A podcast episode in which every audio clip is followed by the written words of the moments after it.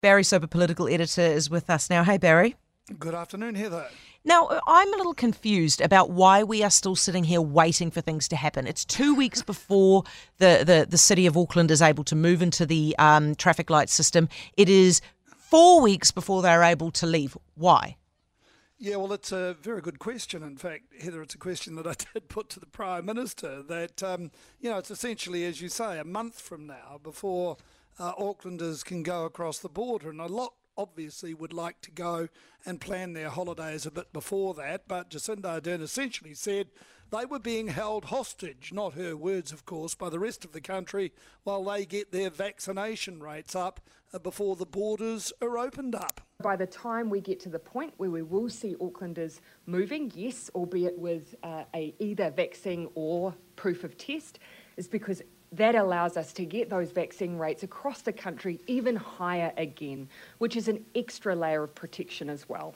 So why, why shouldn't the same rules apply to people that have been trying to get back from Australia, for example, and the ballot system? Will that change and will they be able to now uh, look at these rules and say, look, they could apply to us? I'll, I'll let um, Minister Hipkins speak to that. You'll already see, of course, um, that uh, we have materially changed the managed isolation requirements, halving the time that individuals are now in managed isolation. If we're having five or 6,000 people per day coming into the country, that's another 50 or 60 cases potentially coming into the country.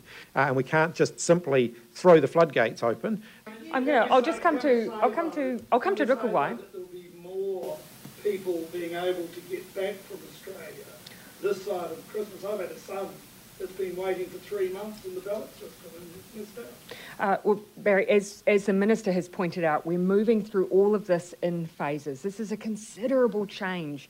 And another curious aspect to this, Heather, is if you want to become a day tripper under the new rules to Auckland, and that's understandable, of course, at Christmas time, and you're not vaccinated, then Jacinda Ardern essentially said, forget about it. Our hope, of course, is that anyone who wants to move around that border um, uh, uh, or around the region will seek to be vaccinated because it will be a lot more straightforward uh, than uh, getting a test uh, every time they depart. Uh, and then that's where, if anyone wants to day trip, it is advisable, it is much easier if you're vaccinated to come and go. Um, because obviously you would need to stay and return a negative test before you can depart. So essentially, Heather, you couldn't take a day trip because you'd have to have a test three days before you left. So you'd have to be there for at least three days.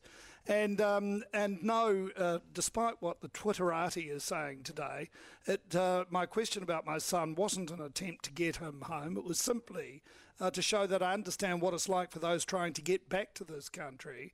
Uh, just after living in lockdown in Auckland gave me a good experience of what it's like to be there. Oh, well, it's an attempt to get everybody's sons home, isn't it?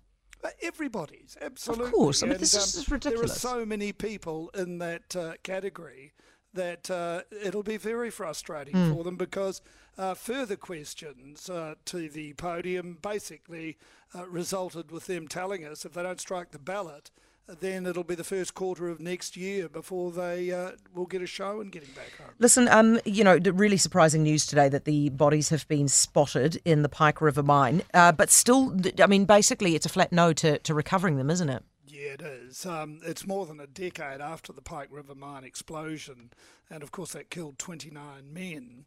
Uh, the discovery comes just two days after the 11th anniversary of the explosion. Um, they've uh, obviously drilled boreholes uh, and they've uh, introduced specialised cameras into the mine. Essentially, after more than uh, $50 million was spent on the Pike River Recovery Agency or by them, um, it's um, basically there's no way they're going to recover the bodies, even though they have been discovered. And that'll be heartrending for the families, uh, according to uh, Andrew Little. This part of the project, the drilling of the boreholes for the scanning, is part of the police investigation. The police have funded that. All the technical advice we've had and some very, very preliminary technical advice on the basis of today's discovery is that trying other forms of recovery are just so far-fetched as to, to not be possible. Trying to retrieve anything or recover anything from a borehole is, is phenomenally difficult anyway. It's a small diameter. It was for the purposes of putting down a very highly specialised piece of technology um, to get a scan of the site to ascertain you know, to the best extent they could you know, what, what happened in particular areas of the mine. Yeah, I can't imagine what it must be like, Heather, if it was my son in there. But um, look, Det- Detective Superintendent Peter Read, he held a news conference this afternoon saying uh, police hope to be able to uh, at least identify uh, who the remains belong to. The images have been reviewed by pathologists um, and they're taken from the furthest reaches of the mine. So they're the furthest area in the mine that you could be from the entrance, the portal area and it's not possible for us to recover them. While we've been unable to identify the remains, we're working with forensic experts to see what we can do to confirm the identities. Based on the investigation that we've done to date, we know that there's six to eight people that were working in that area. Yeah, so let's hope they, at least on that front, uh, Heather has have some resolution for the families. Mm, Barry, thank you very much. Really appreciate it. Barry Soper, political editor.